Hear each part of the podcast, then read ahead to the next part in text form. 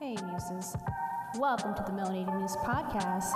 Join me, your host, Leah Marie, every other Sunday for new conversations and new insights where we keep it 100% real and 100% melanated.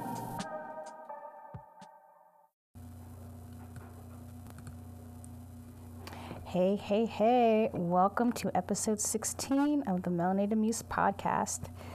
In this episode, we will be discussing why Black history is important, its prevalent influence on mainstream American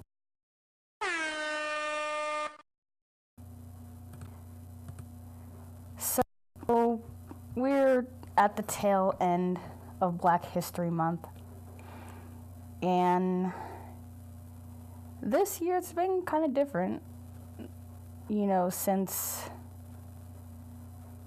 we had like the protests last summer and these killings of these unarmed black men and women. Black History Month has definitely taken a different tone this year. Um, I know, and many of you who may have been part of the public school system probably, you know, have been in classes where they merely discuss only a select group of African Americans and they present watered down narratives of their achievements or of their lives and not tell the entire story about said person or they'll leave certain other African Americans out of school curriculum because they were probably too radical to be taught in, you know, mainstream public schools. And what's even more sadder is that Black History, Black History Month is literally reduced to 28 days, four short weeks. When in reality, Black history has been made every year, in every century, in every decade, since 1619, since we were brought here forcibly by colonizers and those African slave traders from West Africa. Um, so, my pitch here is that we have to recognize Black history every single year. And in this episode, we're going to get more into why Black history should be recognized every year and why it should be brought more to mainstream and why it should not be merely used as some type of marketing ploy or gimmick it needs to be presented accurately and correctly in every way. So let's get right into our first segment Have You Heard? So we're at the tail end of Black History Month. And this year it's been kind of different. You know. So in today's segment of Have You Heard, where I basically present certain news stories that you may have not heard about or you may have, um, we're going to talk about Black History Month for this year.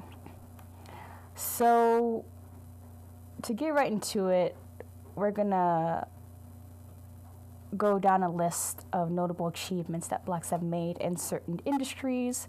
And we're to start right now with the film and TV industry. So, over this past year and into this new year, I've noticed, and I'm pretty sure some of you may have noticed, a revival or, or a resurgence of black sitcoms from like maybe the 90s and even early 2000s, they're making their little resurgence on like certain streaming services such as Hulu and most notably Netflix. Um, I guess, you know, they're bringing back that nostalgia because those shows that were on air at the time were pivotal in TV history because, you know, they showcased people that looked like me and brought certain everyday black stories to life on screen. One of the most recent sitcoms that I had binge watched successfully um, over the course of maybe two or three months with Girlfriends. I, from season one to about season eight, I saw mostly every episode. There were some episodes I may have, you know, skipped or missed, but I saw practically every season of Girlfriends. And with that show in particular, it gave me a glimpse of like what life was like for, you know, the working upper class African American woman. And Girlfriends in particular was way ahead of its time. Um, in terms of certain topics like, you know, sex and dating and the natural hair movement and I guess like LGBTQ and uh, spirituality, religion, colorism, dating preferences, mental health and therapy. Like, they really revolutionized that, and even yoga. Um, like I said, spiritual wellness, things like that. And that show kind of like foreshadowed these same concepts that are incorporated in these other to these contemporary modern shows like Insecure, um, which is on HBO Max. I'm trying to think of another show that's out right now. Atlanta, High Fidelity, those shows like that, those current, you know, black TV shows on TV. Um, and there's so many other shows that paved the way for shows like Girlfriends, even then, like, for instance, Living Single. Um, I haven't been seen that show in a while. I started watching it some time back, but I kind of have to catch up on it. Still in the first season. Um, shows like Living Single, they kind of showcased up and coming women, black women in their respective fields, trying to navigate adult life and their love lives and things like that. So, and there are other, so many other classic black sitcoms like Family Matters, obviously The Cosby Show, even though it's not on Netflix. Um, a Different World, those shows like that, they really gave us a big representation of what black life was like. And the fact that, you know, they showcased, it, it, they were kind of the epitome of why representation matters. And I'm just glad that they're bringing these shows back because, you know, these shows are way ahead of our time and they they weren't afraid to go outside the box, obviously with certain episodes and like I said, certain topics. So I'm just glad they're bringing these black TV shows back because, with all due honesty and respect, the, the, the there's nothing. I haven't seen a really good like black TV show to like sit and watch and really soak in. And you know those shows they, they came out during a time you know where it, it was unorthodox to have a show like that to discuss certain things that seem taboo and it just opened the door and the space for more black creatives within TV and film to, you know, showcase more meaningful content with their shows. And so I'm forever grateful that we have these iconic shows on our streaming services. And like I said in my monologue, given the events that happened um, regarding racial injustice that happened last summer and that has happened over the years, it's it's very important and it's essential that we have shows that represent us, that represent our lives, and that show us in a positive light. Because prior to these black sitcoms that we see on these streaming services, black people in film and TV and even in life were not portrayed in an accurate manner. They were portrayed in a racist manner through caricatures and through stereotypes. And unfortunately, some of those stereotypes we're kind of incorporating some of these black shows, but we're also trying to redefine. And that's kind of what those black shows did to, to represent us in a more better light and to sh- prove or to make a point to the mainstream, I guess, entertainment, white industry that, you know, we are more than just jiving, buck dancing, you know, Negroes, if you will. Like we're not that. We're more than that. We're we're magic. We're creative. So I don't want to be too long with this point, but I'm glad they brought back the black TV shows, and there's a lot more that I definitely have to catch up on because there's a lot of them on Netflix. It's like a huge resurgence, and I think Netflix has their own little Black Lives Matter collection, um, which I find commendable. I, I just hope and I pray that they don't use it as a marketing trend. I hope they really mean what they say. Like, if you're gonna showcase more black creatives and more black shows, you have to mean what you say. You have to really stand by it. Don't don't use this as a marketing gimmick because that's what they've been doing to us ever since we landed, ever since we were brought here to the states. So enough said on the black TV shows. We're gonna go right into the black movies. So I was looking online, browsing the internets before I started recording this episode, and I came across this article from Marie Claire about um, it, it showcased a list of some of the best black movies that have ever graced our screens, and I've seen a couple of them, by the way. Um, in the article, um, it showcased um, saw certain films like Waiting to Exhale, What's Love Got to Do with It, Love and Basketball. I remember seeing Love and Basketball. Um, the Wiz, The Color Purple, Coming to America, School Days, Malcolm X, and there's many more, but some of those movies that I listed, I, I've seen on television and they were good. Believe it or not, they were good. And like I said about the black TV shows, they brought certain historical figures and certain concepts to life on screen. And it really propelled some of these notable actors that I may mention, um, like Denzel Washington, Angela Bassett, Whoopi Goldberg, Michael Jackson, obviously, Diana Ross, um, Laurence Fishburne, Whitney Houston, Queen Latifah, Vivica Fox, Jada, Pinkett Smith, Kimberly Elise. They, they, some of these films propelled their careers. Um, and you know, these movies, they really gave a good, accurate representation of everyday black life. The cinematography was on point with these films. You know, they have so many classic lines and certain quotes that people probably could quote all day and it's just it's just amazing. And then there's another movie I forgot to mention for Color Girls. I remember watching that on Hulu one day, and wow, that movie was deep. It it basically followed the lives of I don't know how many women, several African American women, and they each represented a certain color, I guess, in the rainbow spectrum. Um, and that movie was deep, and they really it, the, for Color Girls was actually a fit, not a film, but it was a play um, that you know was premiered sometime in the mid '70s. I think it was on Broadway.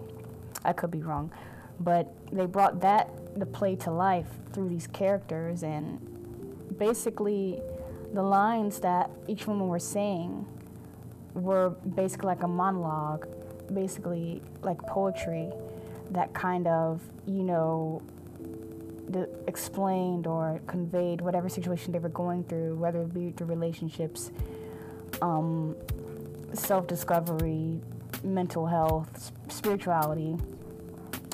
Um, just like I mentioned in Girlfriends, that movie was pretty powerful and deep. Um, another film that black film that I've seen that really brought that really made a huge major impact on me a couple films um, was Detroit. It um, chronicled the events that happened in Detroit, the riots. Um, it also showcased the lives of several black men that, you know, were falsely accused of being involved in some type of criminal activity. And they spent hours being interrogated by police until one of them may have confessed and the others kind of met a gruesome fate. Um, and also, one of the singers from this R&B group, I think, was in that interrogation group, those men. Um, I think they're part of dramatics or something. But that movie was pretty good. And then there was another film called Fences. I don't think I finished it completely, but it followed the story. Um, it was, I think it was produced by Denzel Washington, and, and it also starred him and Viola Davis as this couple. And you know they've been married for some time, and he had um, the husband that cheated on his wife had committed you know fidelity for I guess most of their marriage, and I guess he had confessed it, and it kind of caused a rift in their marriage. I haven't seen the rest of it, but that was some good stellar acting, and the chemistry between Davis and Denzel was spot on. Um, and then all the information about the movies I'll put in a link in the show notes below. But if you haven't seen any of those black iconic films um, that I mentioned and or listed, please go see them. You'll be amazed, you'll be inspired, and it really will help you think about life and the way life is being presented at you. It will change your outlook on life too, and hopefully can inspire you to be better than you were before. So now we're gonna go into black music. And so black music has been a part of us, like I said, since forever, since since we've been here. And it played a pivotal role in how we express our attitudes and feelings about life as African Americans. It, it's, it's been a part of us, it's innate in us. And most of the forms of music that we've created in this country originated from the motherland. The rhythms, the cadence, you know, the timing, the pacing, uh, the vocal expression, all originated from the motherland. Um, you know, we've created blues, jazz, rock, hip hop, um, maybe even EDM for all that for all that I know. Um, R&B, gospel, spirituals. We created that, and it's been incorporated into mainstream American music, and it's been popularized. It's been marketed um, towards a larger audience, and it, has been stolen.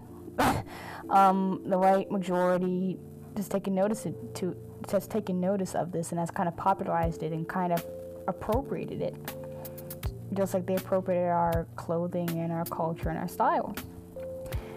And we have to give credit where credit is due to black musicians because without black music, mainstream rock and roll wouldn't have been possible. Mainstream pop music wouldn't have been possible. We have to get our credit because we basically created American music. And the fact that whites have taken it and tried to claim it as their own is unacceptable. When in reality, we created these forms of music. And these forms of music are not merely for entertainment, these forms of music were literally expression. Um, uh, they expressed our grievances about what we're going through. They told stories about our lives, you know, about the challenges we were facing they, they, they served as a type of balm to ease us from our troubles, you know. And in the industry, many, you know, mainstream white record companies have profited off of black people's pain and trauma through music. I, I can't tell you how many musical biopics or documentaries I've seen where black artists have been ripped off, you know, for their talent have not seen checks, have not received royalties for their talent, who slaved away, who worked their butts off to make their names in the industry, not receive a dime for the albums they made, for the work they created, just for some producer to capitalize off of it after they're long gone. Like, we have to really honor those black musicians who came before us, who paved the way to make mainstream American music popular. Like, you know, there's so many unsung black artists that I, have seen on TV that have not gotten their just due, that have not gotten credit. And even if we're going to scale up into the social media side, you know, a lot of TikTok, for instance, it's it's mainly used, you know, for music and dancing. It's kind of like a musical platform. A lot of dance challenges are on there, you know, and a lot of black content creators on TikTok are having their dance dances stolen. Um, you know, social media challenges stolen, and they white TikTokers or TikTok creators have profited off of black, you know, creators on TikTok, and that happens in music too. Like they just take it and run with it, and that's not acceptable. You have to give credit where credit is due. You know, we work too hard to have our work being stolen from us, you know. So when you get the chance, please take a moment to appreciate a black music artist today. You know, support the upcoming black music artists who are fighting, you know, to have their content shared and to have their content controlled by them.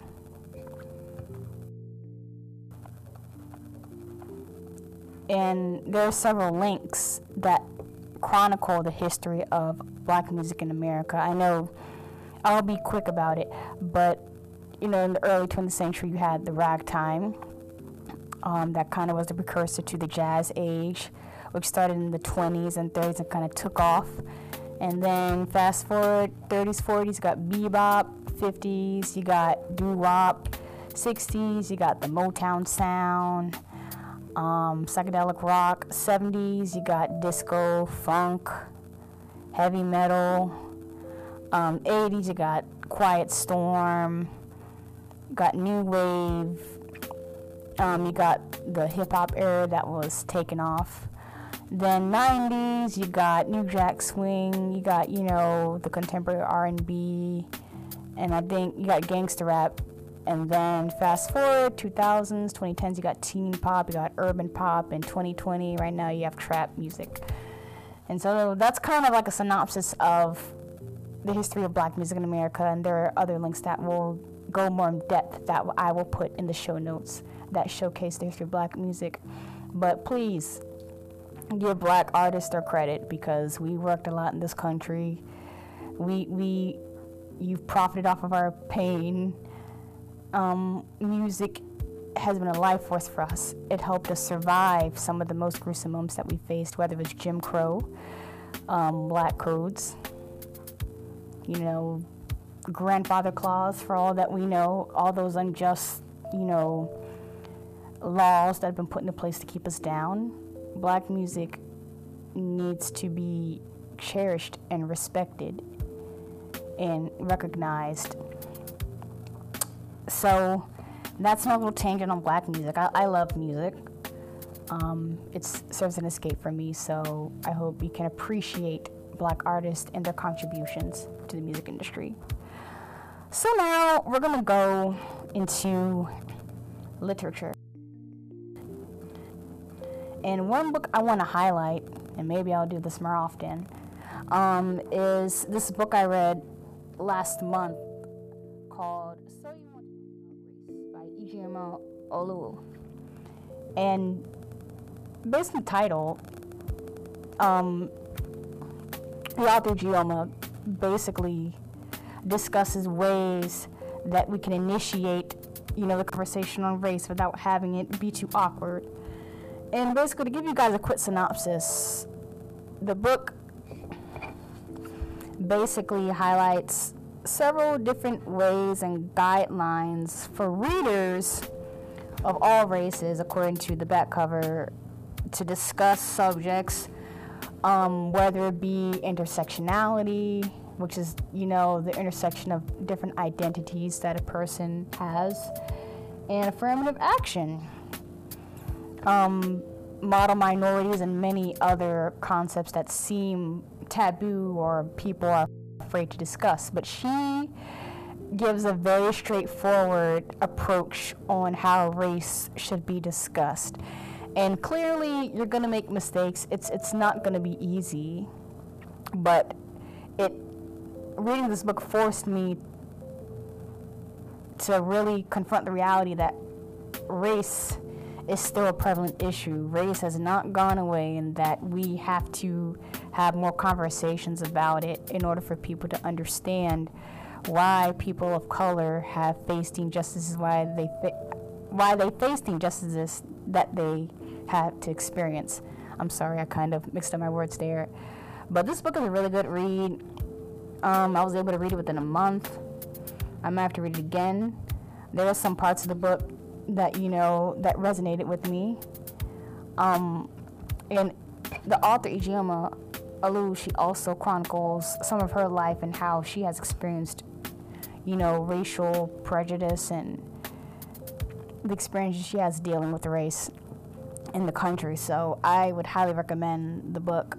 So you want to talk about race? I know the school that I go to, um, they have a community read program where we have we'll have weekly discussions about certain parts of the book and how we can apply some of those concepts discussed in the book into everyday life. So read this book. It will change your mind completely on how you view race and discuss race.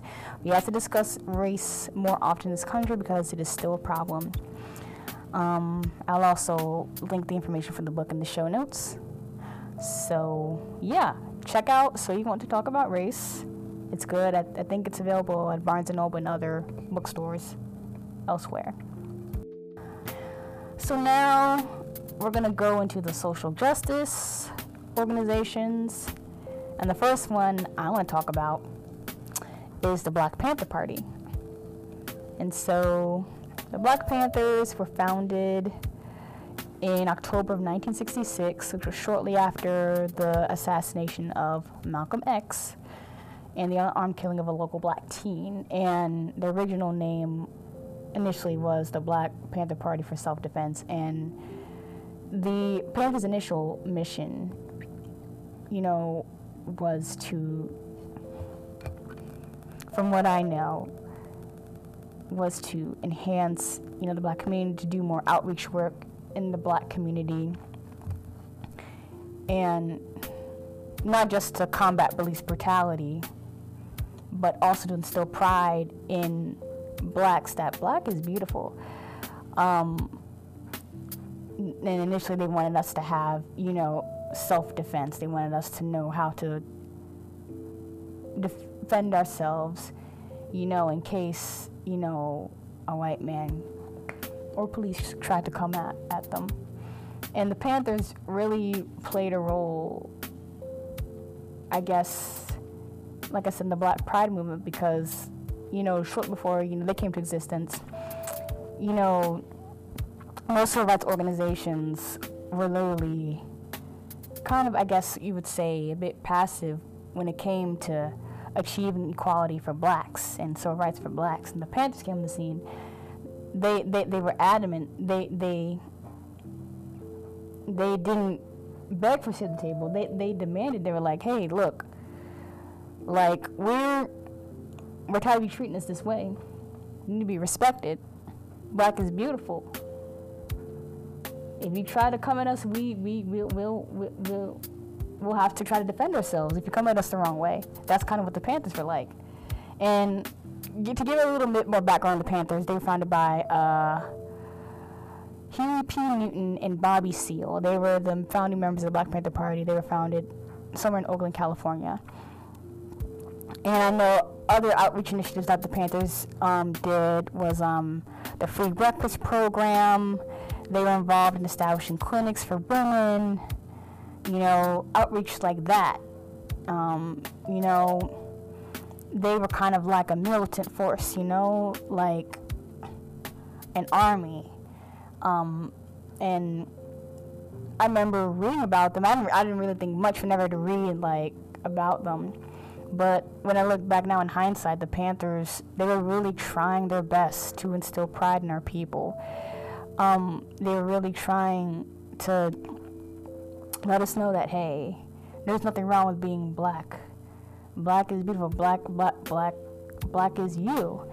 And they had the afros and the all black leather, but it was much more than that. They, they, they were they were trying to bring the black community together. They were trying to unite the black community together, because we had been so conditioned, desensitized for so long by mainstream culture, the Black Panthers came in and you know taught us that you know blacks we have to come together, and that's initially what their Um, that was a mission. They want to unite the black community together to fight against, you know, racial oppression in mainstream white society. Um, there's one particular Black Panther leader, um, Fred Hampton. Um, there's a movie made on him recently called Judas and the Black Messiah. It's on HBO Max. I haven't seen it. I would recommend it that you see it. I, I've been looking at reviews now and interviews, and this movie is worth seeing. And it, it, it, this movie highlights the story of Bill O'Neal, who was a uh, FBI informant who infiltrated the Black Panther Party and eventually betrayed Fred Hampton, who was a rising um, Black Panther leader and who was also elected the chairman of the Illinois chapter of the Black Panther Party. And it was basically the story of like it was basically like the Bible story of how Judas, who was a disciple of Jesus Christ, Lord and Savior, and how he betrayed Christ and that's kind of what the movie's modeled after. And I remember re- my first discovery of Fred Hampton. I think it was in maybe it was some type of civil rights book or maybe some article. And the only thing I knew about him was how he was unfortunately gunned down by the police in the early morning hours in his apartment in Chicago. And there's been so many stories, um, so many speculations surrounding his death and it was possibly about the government may have been involved, and you know, Bill O'Neal was possibly involved in this killing, and the reason why is simply because the FBI, the government, was afraid of the sending of a black messiah, because if there's a black messiah, then that was involved. The, the black messiah would try to reunite the black community together against you know, the government against, um, you know, the white man. And the FBI didn't want that, so they took Fred Hampton out. They took him out, unfortunately. But the silver lining is that this movie is reintroducing the public to Fred Hampton and what he stood for and how he basically gave his life for his people. Because I saw this clip where, you know, Daniel Kaluuya, who portrays Fred Hampton, chairman, I should say, Chairman Fred Hampton. Um, and you know, in this speech where he, you know, echoes um, this rhetoric that he is a revolutionary, and the crowd responds back to him that they're revolutionaries too, and that was pretty powerful. What I admire about Chairman Fred is that he was not afraid to speak out he was not afraid to risk his life for the people because he truly cared about the people.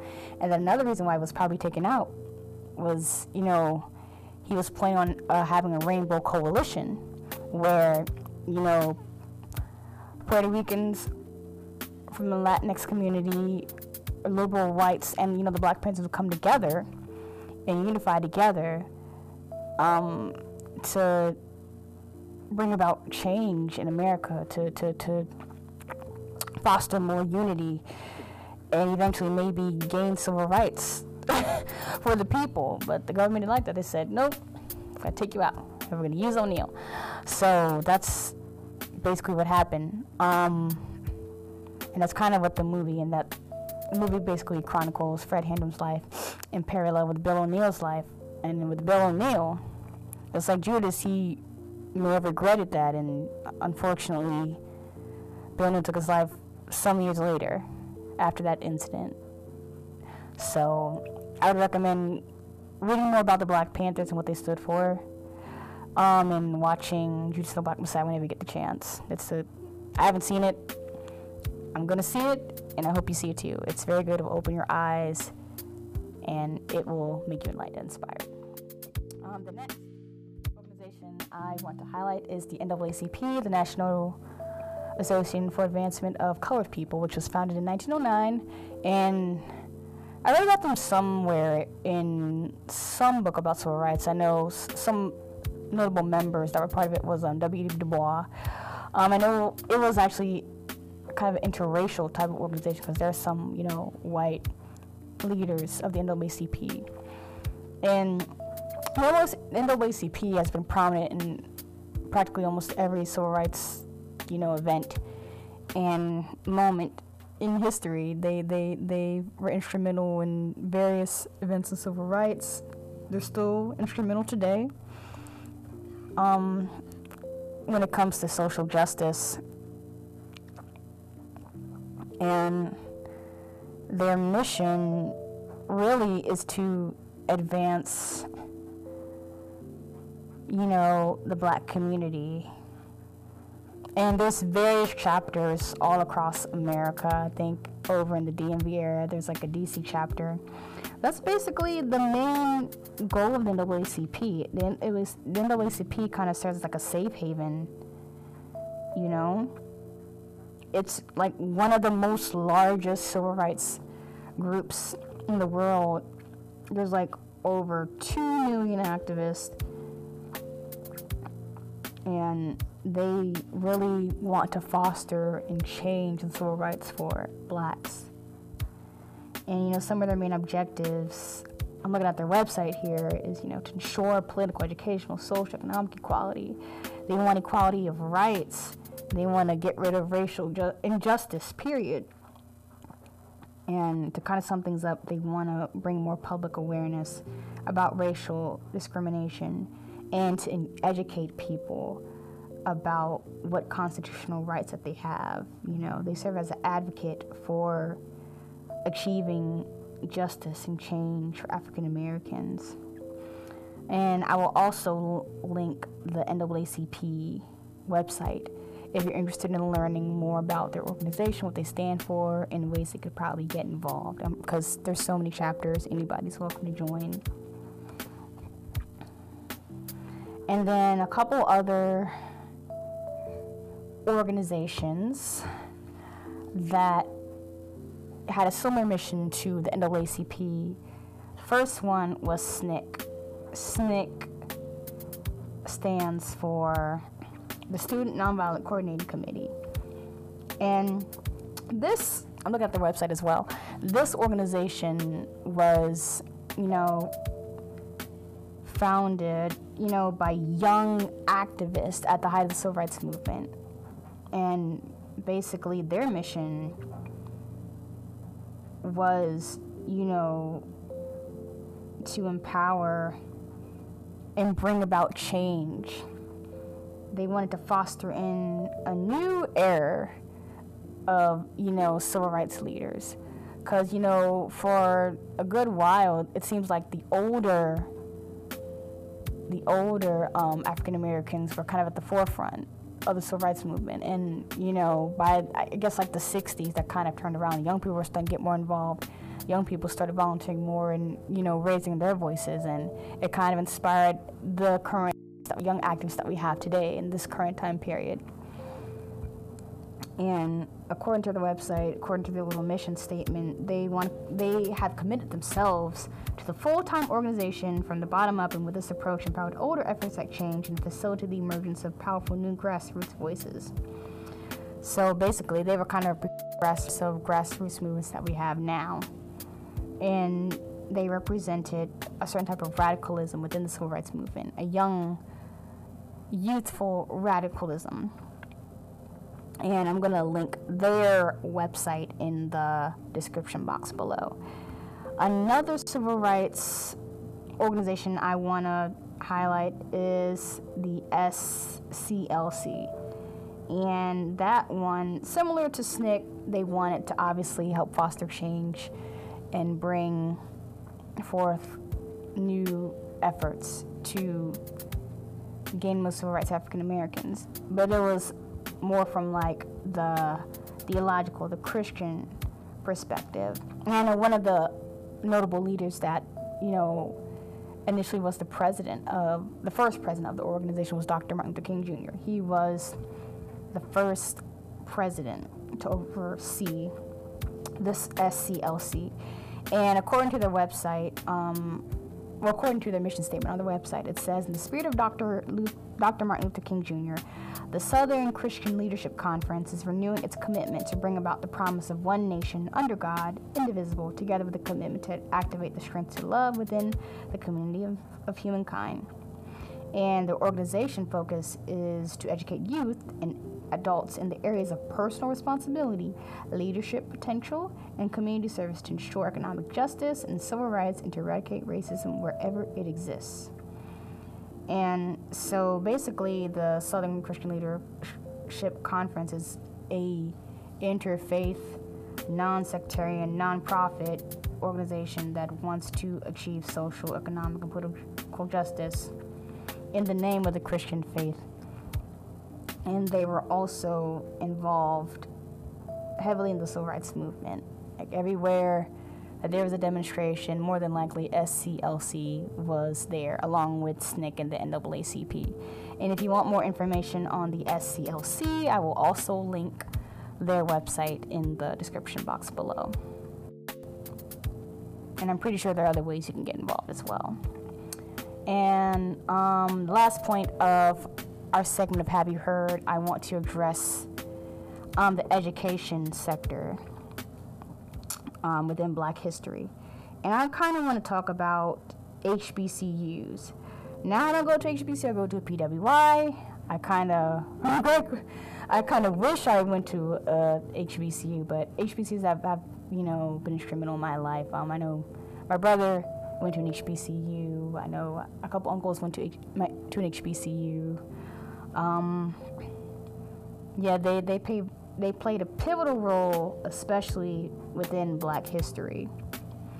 Because um, there was a time. The reason why they were created was because there was a time, you know, when African Americans, I think back in the 19th century, they were, and even earlier, maybe 18th century, they were denied access to mainstream colleges. And so, I guess some time after Reconstruction and the Civil War, these black colleges were founded to educate African Americans and to enhance their way of life.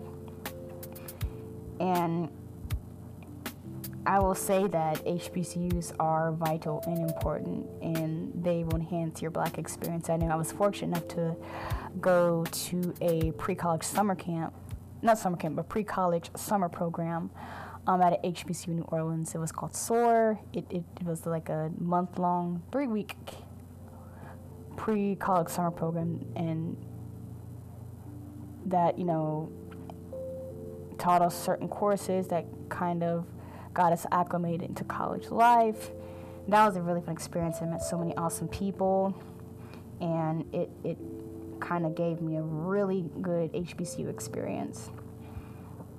And, you know, according to News One, um, on their article about HBCUs, um, it says that HBCUs have always been the vehicles for liberty and equality in the journey toward black liberation within America. Um, black Americans have long understood the relationship between education and democracy following the Civil War. Learning the rules of the American and Southern political economy was necessary to take advantage of one's citizenship rights. So, black schools definitely have also played a role in black history. Um, the Divine Nine, the Greek organizations, were founded on several black campuses. Um, HBCUs played a role in the propelling of certain, you know, black leaders and certain icons in their respective industries, like Donny Hathaway, Roberta Flack, Phylicia Rashad, Debbie Allen, Chadwick Boseman, rest in peace. Um, you know, folks like that. And oh, Roberta Flack, you know, um, so many others. Um, they played a pivotal role in black lives and it's important that they're cherished because I think there was one point where HBCUs were kind of starting to die out, but I guess they're making their resurgence in the media. Um, it's it's important. If you go to an HBCU, um, shout out to you. You're awesome. Um, HBCUs are very vital. We need them because they serve as like a safe space for blacks in a world that doesn't really respect us or cares for us, even cherishes us. Um, and another point I want to make about HBCUs in this article says HBCUs played a crucial role in transforming how America was to understand and envision what it meant to be black following the Civil War.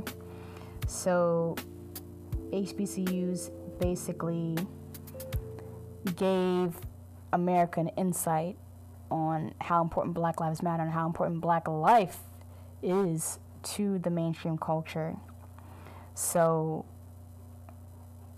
I pray and I hope that HBCUs they continue to go strong. They continue to educate young black minds.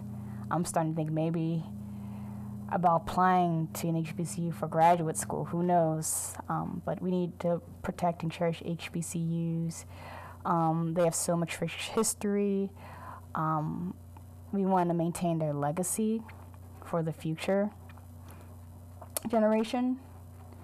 Um, so let's keep keep HBs at the forefront. We need them to thrive. We need them to foster more young black minds and to foster more black leaders. So shout out to HBCUs. We love you. From Howard to Hampton. so now we're gonna take a break. I've been rambling on.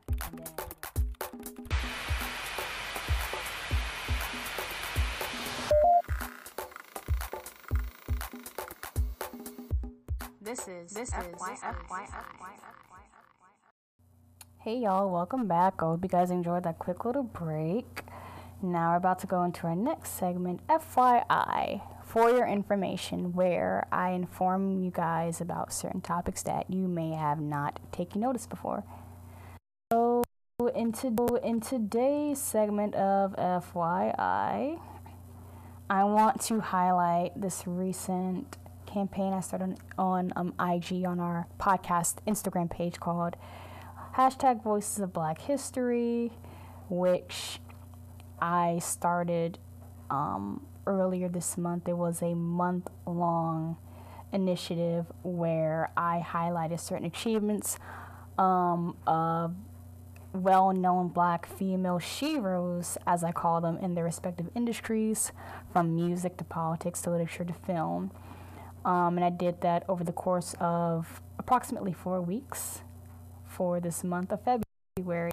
And I posted them almost every day on Instagram. And for each post, I provided a memorable quote from each black hero to kind of impart some kind of wisdom and advice for the next generation of black leaders, whether they be male or female. And there were there are four black heroes that I want to highlight that I had initially had planned to showcase um, for the Instagram initiative, but due to time constraints and scheduling conflicts, I decided to showcase them on the episode here. So the first black shero that I would like to highlight is Nikki Giovanni, who was a poet and an author. I read, I first discovered her work back in elementary school, I remember reading a biography about her. Um, she was born in Knoxville, Tennessee. Um, she was a very famous writer throughout, I guess, the 60s and the 70s. I know that one time I think I saw this video of her having a discussion with James Baldwin, I guess, about the state of black America. At the time, it was pretty eye opening. But, but some of her, she's best work, I should say, um, was her first self-published volume um, of poetry that she published in 1968 called Black Feeling, Black Talk. Um, she's also um, she's also published several children's books. Um, she has various recordings, nonfiction, um, as well. Including one of her most her Emmy Award nominated, the Nikki Giovanni Poetry Collection that was published in 2004. And she's had some recent publications as well called Make Me Rain, Poems and Prose, published in 2020, 2020 last year, and so many others. And currently she works as a professor at Virginia Tech, and she's taught at other schools um, such as Ohio State University and Rutgers um, and I guess like storytelling has been in her blood for a long time, according to her webs, according to the, um, the her biography on the Poetry Foundation website. Um, she said, um, "I come from a long line of storytellers, so writing has kind of been innate in Nikki Giovanni, from what I know." And she also went to an HBCU, Fisk University in Nashville, Tennessee. And at Fisk, she was um, she worked in their chapter of SNCC. Um, she graduated with the BA in history in 68 and went on to graduate school in Pennsylvania and Columbia University in New York. And basically, over the course of you know career, she's written books pertaining to the civil rights movement and has gotten involved. So, yeah, Nikki Giovanni, she's insane. I'm gonna link more of her her biography in the um in the show notes below. And one quote that I want to that I want to impart to you all um, that she's made, um, and I quote, "Deal with yourself as an individual worthy of respect, and make everyone else deal with you the same way." And I guess what I take from that quote by Nikki Giovanni is um, you have to do the inner work on yourself every day. You have to understand who you are as a person every day. Self discovery is a lifelong process, and you shouldn't have to on others to define you. And you have to make sure that you understand and love and respect yourself in order for someone else to love and respect you. Because if you treat yourself like crap, more than likely other people are going to treat you like crap. So make sure you know your worth, make sure you know who you are as a person, and other people will be able to respect that and see that. So that's on that for Nikki Giovanni. Next, we're gonna highlight another black shero, Alice Walker. Um, and Alice Walker, she's well known for her book, The Color Purple, which was adapted into um, a film in 1985 that starred Whoopi Goldberg. And Alice Walker, she's another author and poet who, what you may not know about her, most notably beautified another, you know, pioneering shero and author Zora Neale Hurston's um, gravesite sometime in the early 70s and kind of revived, you know, or reintroduced Hurston to the mainstream public with one of our publications in 1975 called uh, In Search of Zora Neale Hurston. And with Alice Walker, according to her biography on poetryfoundation.org, she was born in 1944 in Eaton, Eatonville, Georgia, to sharecroppers. Um, she earned her BA at Sarah Lawrence College, and some of the work that she has produced um, was The Color Purple in 1982. Um, she's also produced all kinds of poetry collections like uh, Hard Times Choir, Furious Dancing poems. Um, a couple years back, Taking the Arrow Out of the Heart. Um, in 2018, Absolute Trust, The Goodness of the Earth in 2003, and so many more. Um, but she's most notably known for, you know, the color purple, and you know they received, she received, you know, some feedback, um, some on, you know, the release of her novel, and some of it, according to her autobiography, said the color purple is an American novel of permanent importance, that rare sort of book which in Norman Mailer's felicitous phrase amounts to a diversion in the field of dread. That was from um, one writer from the Newsweek Review, Peter S. Prescott. So basically, what I can take from that quote was that the color purple was pre revolution for its time and it sparked conversation, um, I guess, regarding black literature and black characters and black life. So, if you want more on Alice Walker, I'm to also put her biography in the show notes below because it's a lot of good content, a lot of good information. And one quote that from her that I would like to impart on you all today is that we are the ones we have been looking for, end quote. Meaning that we shouldn't wait for others to make change. If, if, if, if we want to make change, we have to be able to take that initiative. Regardless of what we want to do, that's what I kind of gained from that quote. So we are the ones we have been waiting for. So whatever you want to do, just go out and do it. Don't wait for anybody to give you permission to do it. Don't don't look for approval to do it. Just take the initiative. Just go out there and do what you want to do. What do what you love. That's what I gained from that. And then the last shero, not the last shero, my bad. Um, another black shero I want to highlight is Amanda Gorman. And I'm pretty sure all of y'all know um, she was the she was the poet that recited um, "The Hill We Climb" at President Biden's inauguration over a month ago, and she's an up and coming, you know, Black Shiva host herself. Um, Amanda Gorman is a poet. She's also an activist. She also has her own website, and according to her website, it says here that Amanda Gorman is the youngest inaugural poet in U.S. history, as well as an award winning writer and a cum laude graduate of Harvard, where she studied sociology. She's written for the New York Times and has three books forthcoming with Penguin Random House. So basically, her bio says she was born in Los Angeles. Um, she's she began writing at a very young age, and her work has been recognized by many luminaries such as Obama, Manuel Miranda, Al Gore, Hillary Clinton, so many others. Um, she's performed for uh, CBS this morning. Um, she's spoken at certain events, you know, at the Library of Congress and Lincoln Center.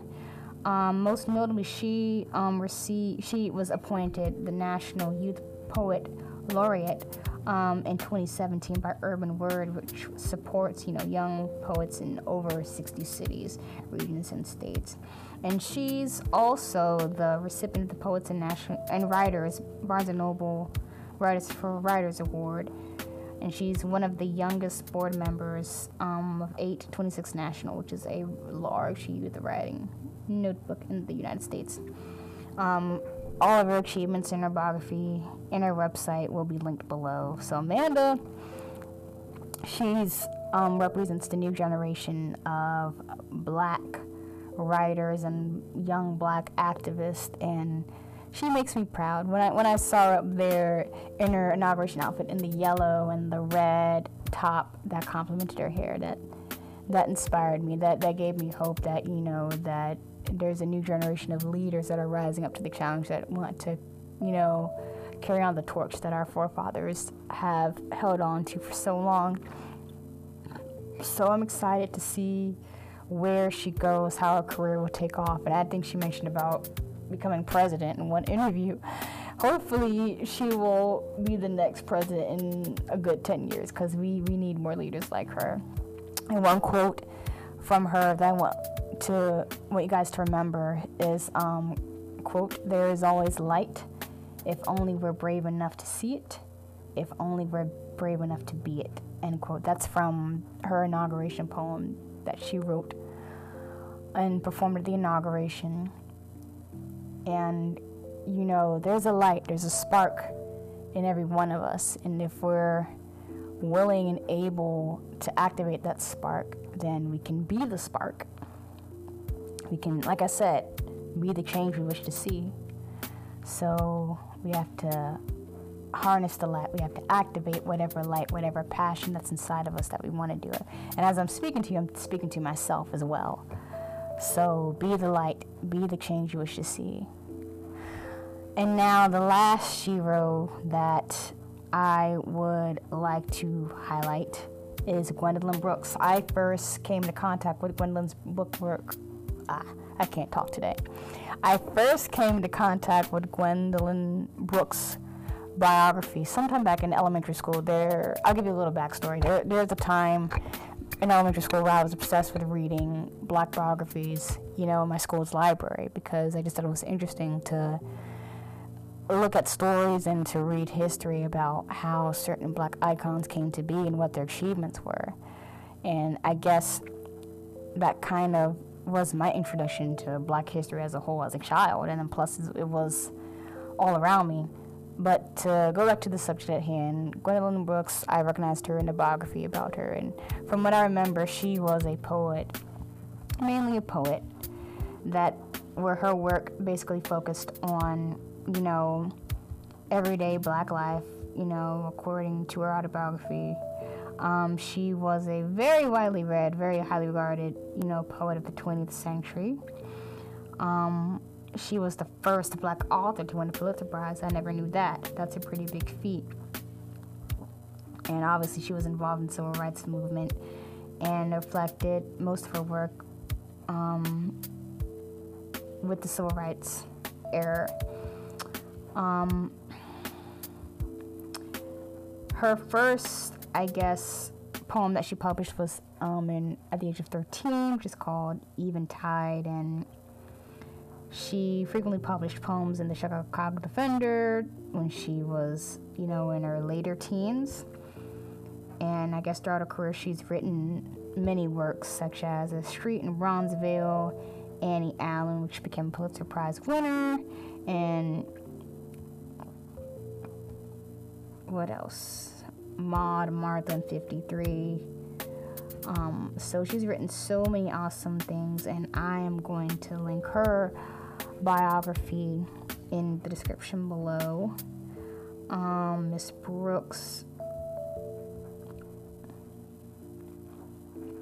she was an extraordinaire in poetry, and I think I may have to look more into her work because I only know her biography.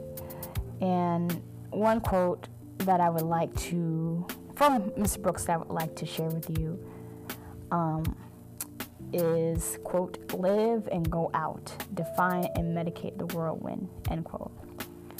And what I grasp from this quote um, is that we have to go out. We have to live our lives to the best of our ability. We have to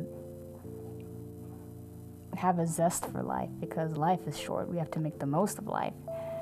And, you know, make the most of our purpose here. Go out, change the world. Go out and be the change. Just go out and live, simply live. Don't merely exist. Live your life the way you want on your own terms, in your own purpose. So that's the end of the segment of FYI. Um, I'm thinking about maybe continuing this hashtag Voice of Black History, and maybe I'll do the same thing next month, but you know, showcase other black heroes um, that you may have not been familiar with before. But um, I hope you're inspired by this um, initiative. Please share this initiative with your family and friends. If you have any suggestions about other Black stories that you know you you, you would want me to share, um, please don't hesitate to reach out. Um, so that's the end of FYI. Um, we're to go into a quick break and then we're going to go into our final segment daily Uh-huh. Roger that. Epiphany. That's it. It's time for Daily Musings.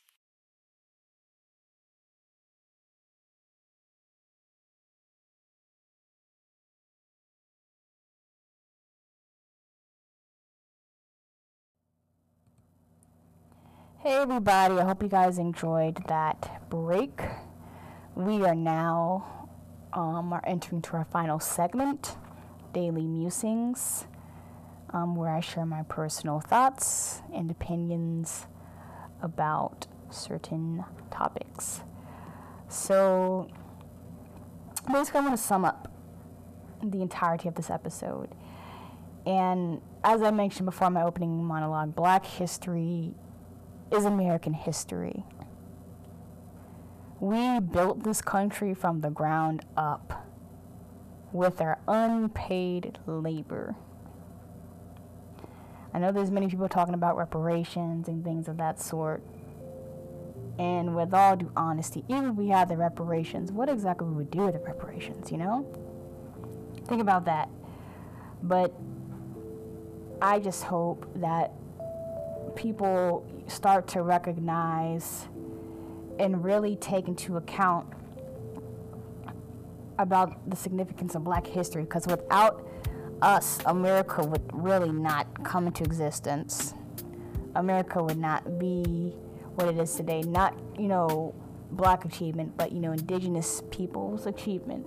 Other peoples of color other minorities achievements as well. Um, we literally built this country with our blood, sweat, and tears. We sacrificed a lot. We endured many terrors, many beatings, many lynchings just to reach a certain pinnacle of success. We have to maintain black history, we have to preserve black history because there's so many mainstream institutions that are trying to whitewash black history, that are trying to water it down to appease their guilt and to, you know, make themselves comfortable with whatever narrative they have about us. And that can't be. If we're going to share black history, it has to be accurate, it has to be real, it has to be truthful, it has to be honest. And another thing, black history should not just be minimized to one month. Because we create black history every single year. I'm pretty sure every single second. There's always a black voice a black life achieving something great, and we have to bring it to light every single day. Black history is every day, every day. 365 days a year, 24 hours a day, seven days a week, 52 weeks. Black history must be cherished. Black history must be preserved. Black history must be told because we have a new generation coming in getting a very inaccurate version about our people, especially our young ones in the black community. They have to know. They have to know who, where they come from and where they're going. And I'm really thankful for the Black Lives Matter movement and all these campaigns that they had recently, the social justice reform. We need those because we have to change the narrative about America. America has to deal with the the sinful past of segregation and slavery and Jim Crow. We have to we have to bring it to the forefront. And I like those other projects like 1619. We have to keep those in school. I don't care what they say we have to tell the story because we're more than just George Washington and Christopher Columbus sailed the ocean blue in 1492. Their black faces, black voices have been a part of American history for a long time. We, we, we created it.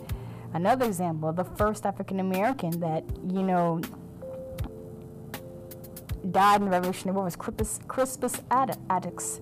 He died. He died. He was the first African American to die in the Revolutionary War.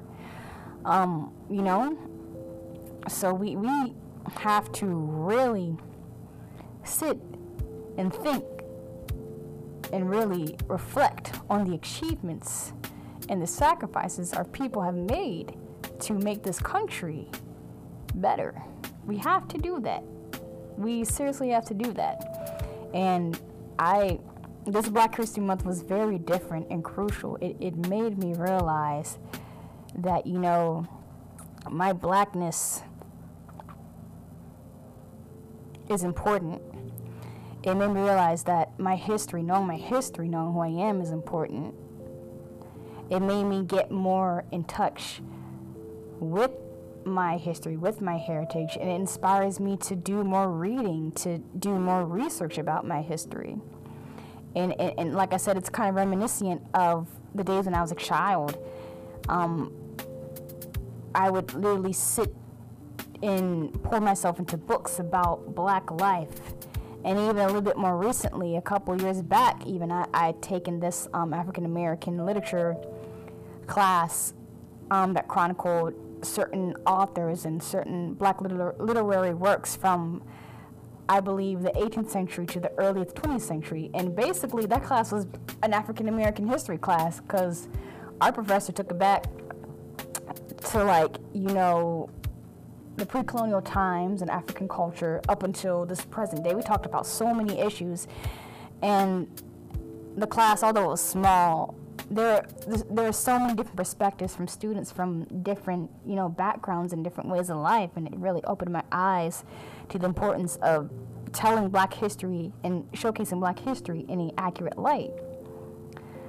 So, ladies and gentlemen, of the jury. I'm joking here. But guys, it's important to preserve black history. We must showcase it every day. We must discuss it. We must have more conversations about it every day in our lives. We shouldn't, it's more than just, like I said, a marketing ploy. It's life, it's everyday life that we're living. And for many years, we've been demanding, we've been begging and pleading for black voices to be recognized in mainstream spaces. And I'm here to tell you today, my dear friends, that we have to come together. We have to unify ourselves as one unit.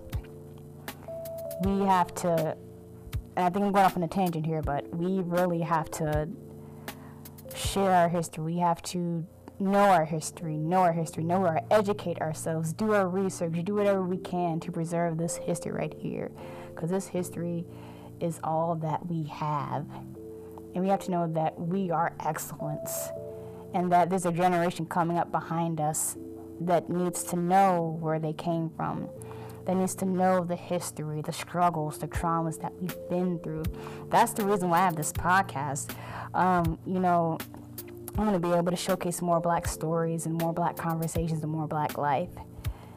And that's the reason why I have this platform. That's why that's the reason why there's other leaders that have these platforms that are able to bring forth content for us and by us. So that's all. That's my two cents on that. That's that's kind. Of, it, it was kind of a heavy topic, but this Black History Month, my eyes were opened, and I hope that your eyes will be open too. So, with that being said, thanks for everyone for hanging out with us today. Please follow us on our podcast um, on Spotify, Anchor, and anywhere else you listen to podcasts.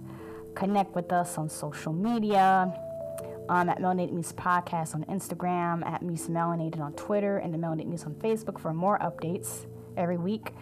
Follow me, the host Leah Marie, at Write Me Back underscore and at Leah underscore Marie without the A on Twitter. And we're always trying to enhance our brand. We're still taking it day by day and learning as we go along. We want to hear from you so we can improve our content. So please send us a voice message on Anchor, DM us on our social media pages, whatever you know whatever you want to do to reach us. Um, also, send us an email at our email address, melanated20 at gmail.com. Sending you love, peace, and light. Happy Black History Month, everyone. Happy Black History Year. Um, be beautiful, be excellent. Um, yours truly, the Melanated Muse. Take care.